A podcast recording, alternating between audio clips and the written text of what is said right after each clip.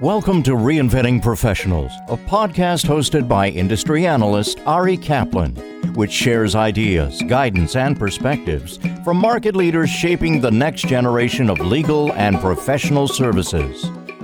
This is Ari Kaplan, and I'm speaking today with Stephen Dowling, a barrister in Dublin, Ireland, and the founder of TrialView, a software platform designed for litigators to prepare their evidence and present it at trial.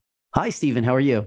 Good, Ari. How are you? I'm well. I'm looking forward to our conversation. Tell us about your practice and the genesis of TrialView.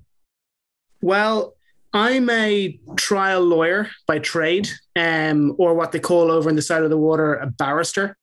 Essentially, that's a, an independent lawyer who's engaged to litigate trials and actually advocate on behalf of the clients.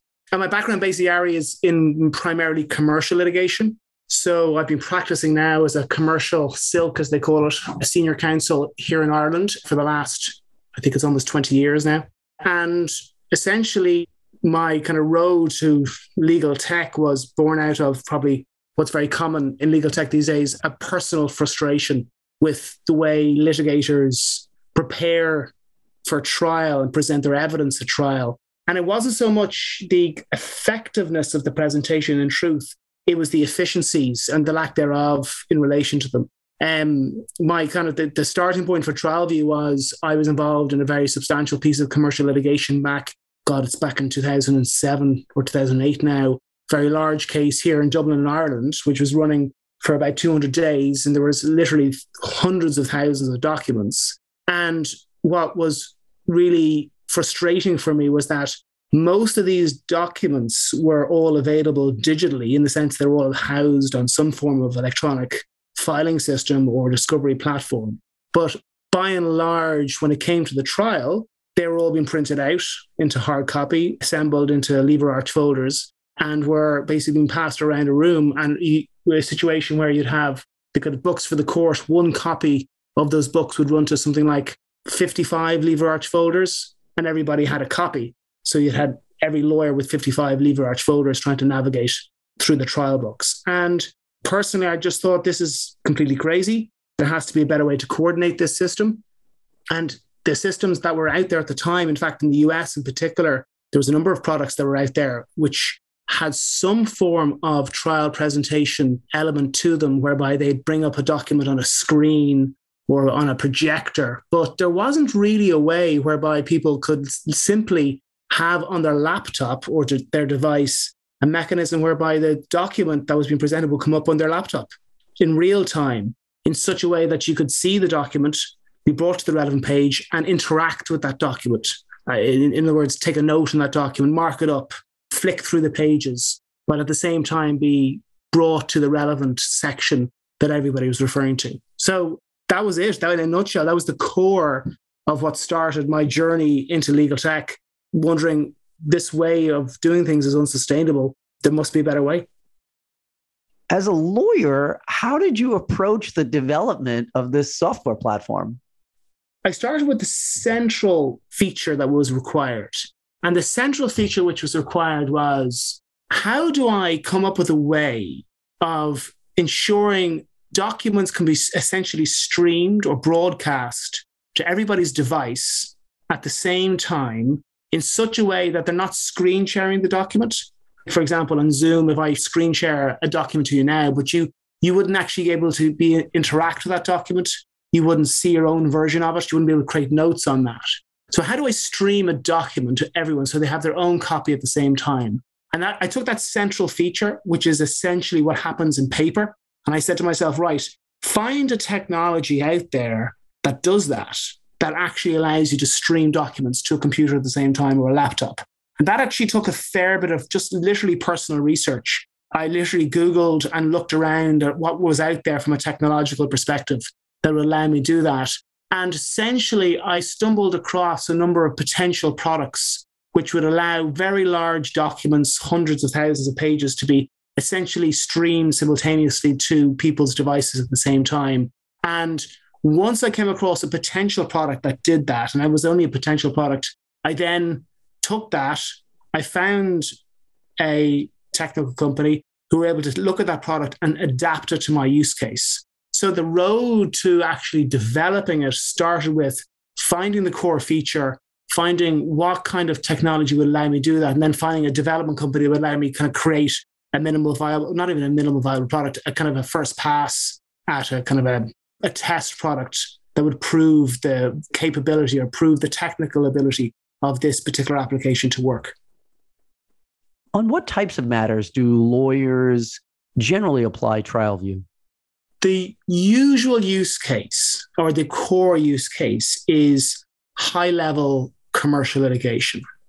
That's currently what their primary customer is. So we're dealing with usually business cases. They are relatively complex.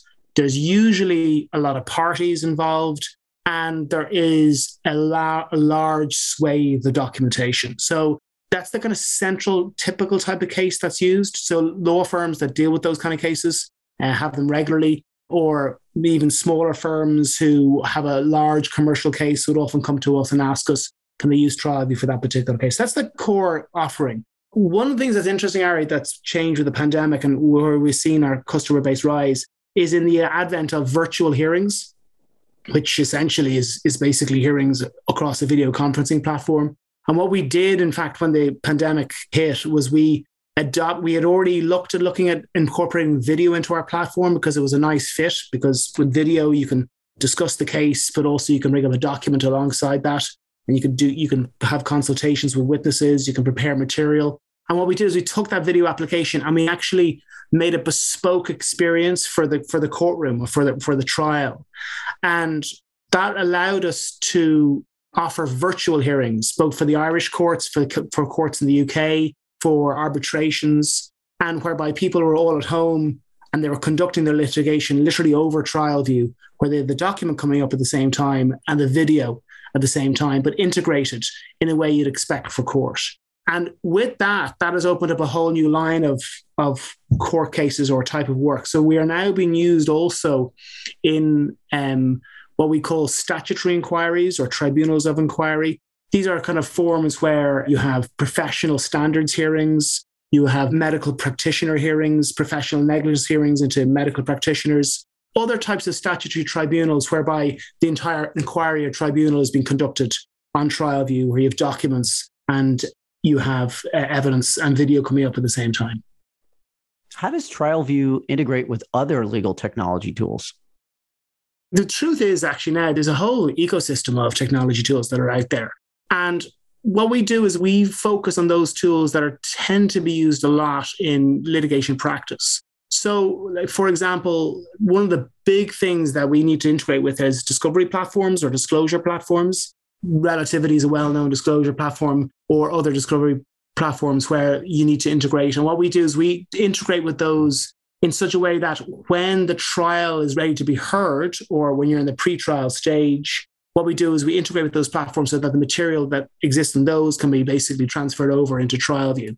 And the other thing we integrate with a lot is case management systems within law firms, because what's actually happening in the document space is that you have two different sources of documents. You have usually the documents that have been exchanged in, on the discovery platforms, which usually constitute the evidence that's being dug up between the parties and prior to the trial. But you also have all the, the relevant legal documents that have been generated by the lawyers throughout the case. These are the pleadings and the legal submissions and the legal authorities and the interparties correspondence and the, the lawyers' letters. And they really can accumulate in volume. So they have to be taken into the system as well. And what we do is we have integrations with lots of different case management systems. Now, the truth is there are many case management systems, so we don't profess to have integrations with all of them, but we are kind of slowly building our integration base into those, those different platforms.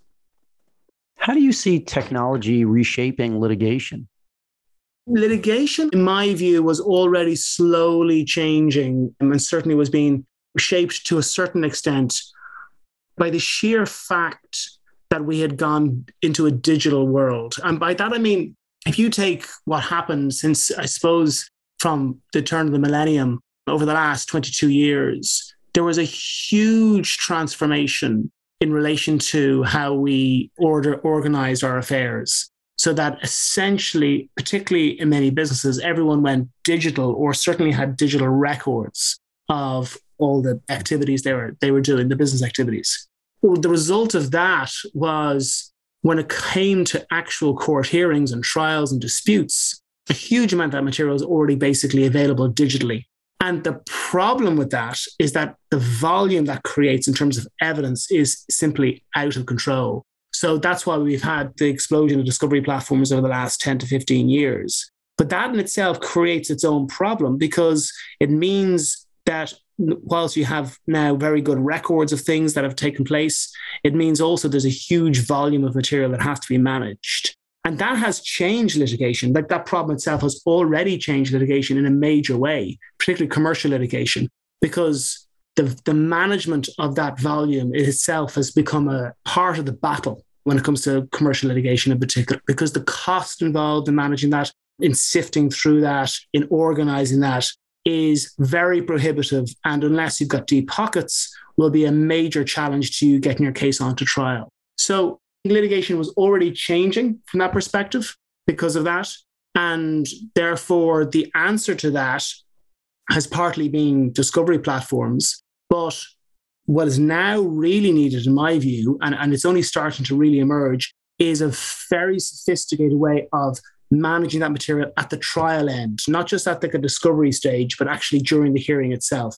Managing it in such a way that lawyers themselves can get on top of it, they can coordinate it, and that they can present it. So I think technology is going to dramatically change the way we conduct litigation from that perspective, because I think electronic trials are the way of the future. I think in 10 years' time, you will not see paper in court, or if you see it in court, it'll be very, very limited. You're just going to see everything being run digitally from beginning to end. And the second thing I think in terms of technology changing litigation, and again, it's a simple enough statement and probably a statement of the obvious, but it is quite transformational, is the interposition of video evidence. And in the States already, you already have video evidence in a big way in depositions. But what we're going to start having now is essentially not fully remote hearings, but certainly evidence being given remotely all over the world on a very frequent basis. Now, this was already happening before the pandemic, but the pandemic has changed everything. And in my view, we're going to have, going to be very few trials out there in 10 years' time that don't have a remote element, whereby parties are participating remotely, clients are following remotely, lawyers are participating remotely, and evidence is being presented remotely. So that the whole uh, set piece of the courtroom is not going to be changed. The theatre of the court will may still be in some form of physical location, but with lots of virtual participants. And that's a big change. It's a big change on a number of fronts. It means that, for example, the integrity of the evidence that's being given, the cross examination of witnesses is going to change. It means the presentation of the case by advocates is going to change. Lawyers may need to start developing a bit of a that special screen power as such, being able to bring a case to life over a screen as opposed to in the courtroom. That actually might become a thing in the future. The ability to test the evidence of a witness over a laptop or virtually is going to become a special skill that's going to be required. And other tools will be needed to enable this virtual participation in hearings. Whilst I, and whilst I do think the traditional set piece of being in a courtroom, part of that will certainly remain. And certainly in, when, in very contentious cases where credibility is an issue, that's very important. That's an essential part of it.